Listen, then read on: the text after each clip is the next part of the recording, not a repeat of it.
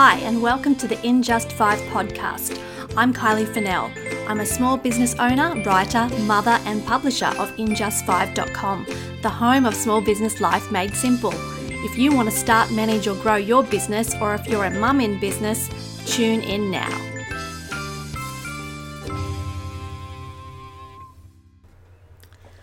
So, I'd like to talk to you about your secret sauce recipe and why, um, as a business, you should be prepared to give it away. So, we talk about secret sauce. Um, let's liken it to Kentucky Fried Chicken back in the day when there however many secret herbs and spices recipe they will never share. Okay, that's fair enough. That is um, commercial IP that um, you don't want to be trade secrets. You don't want to be sharing with anyone really. That's your point of difference. However, there's plenty of secret sauce recipes that you have in your organization that you should be prepared to give away. So at the end of the day, you are an expert in your business and you have knowledge that you should be willing to share with the wider audience or wider world and particularly your target market or target audience. And the thing about this is that there's a bit of an expectation these days that you can find whatever you need on the internet. You could doesn't matter what you want to know, you can find it, and there's someone willing to give you something pretty much for free. Now, it, of course, it will vary in quality, but I think we just have to acknowledge that there is an expectation that you should be, if you want to actually build any level of trust with your prospects or your target audience, you can't just always take, take, take from them, you or sell, sell, sell, sell to them. You've got to start building that trust by giving them useful or interesting stuff, information, and that information can also help you with um, generating social media content and blog content, all of these things. So, don't be afraid when I say give away your secret sauce recipe. I'm not talking about giving away the whole thing. So let's imagine that you're a, you sell wine. You are not going to be giving away the whole bottle, but you might be giving them a taster, just a taste taster of the wine. So you're just giving them enough to say, "Hey, look, I know what I'm talking about. I'm being super useful and I really want to help you. And when you are ready for a whole bottle, hopefully then come back to me because I was so helpful and nice. That's the kind of thinking behind it.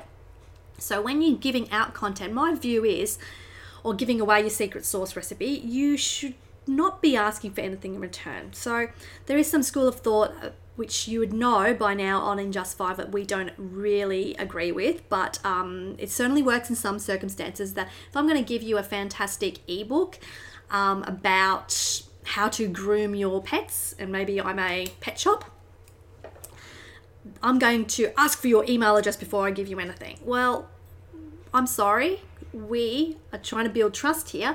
I would recommend that you don't ask for anything, even an email address, which is actually pretty valuable when you consider that um, most people don't want to give their email address out unless it's for something valuable or worthwhile. Um, you shouldn't be asking for an email address in the first instance. You should be prepared to give away something useful without asking for anything in return. Well, at this point, you're trying to just build awareness, build your online presence, perhaps, um, build trust and your credibility. So it's really important you build trust first before you ask for anything, even an email address. So maybe you give something away first without even an email address, and then any follow up items subsequently. Maybe you ask for an email address, possibly. Uh, as you know, in Just Five, all of our free content is and free downloadables are available without even an email address for that very reason. Because I trust the fact that if people like the stuff well enough, they will come back for more and they will be prepared to pay for things that they want to buy. I'm not going to and if they do want to subscribe, they can and will. But I'm not going to force them into it.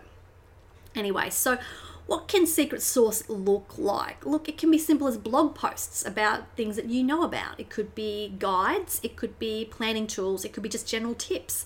It could be an instruction sheet or instructional video. Um, it could be free downloads.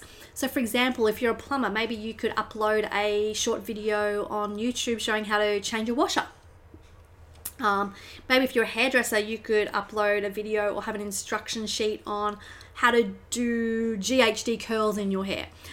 Those things are secret sauce, um, the secret sauce recipes or content um, that you should be prepared to give away. So you're not going to give away all your services or products, but just a taster, enough to get them interested and to believe and trust you.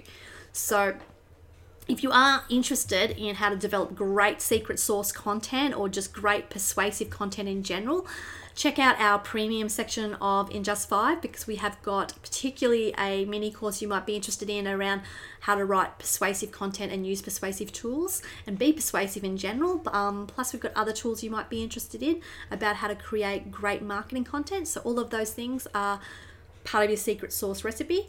Um, trust me, if you build a level of trust with people, they are going to be more likely to want to buy from you. And unfortunately, you have to be the one that gives first, usually, to start that trust off on the right foot. So I hope, why don't you have a think about what kind of knowledge or information you have in your head or in your business that you know may not think is particularly um, groundbreaking, but when you really think about it, it's stuff that your target audience wants. So it's there's things like that your customers might ask over and over. How do I do such and such? Or where could I get this? Or how do I give what would be your top tips when it comes to keep those things in mind because if you develop some content or tools to help them, you're well on your way to building a huge level of trust and credibility for yourself.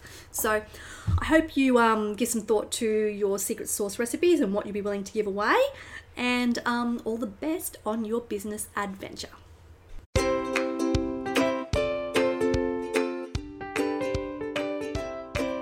Thanks for tuning in. If you liked today's episode, you'll love our site, injust5.com, featuring loads of small business news and resources. The best bit is no email address is required to access our free tools and templates. That's injust5.com. And don't forget to tune in next time.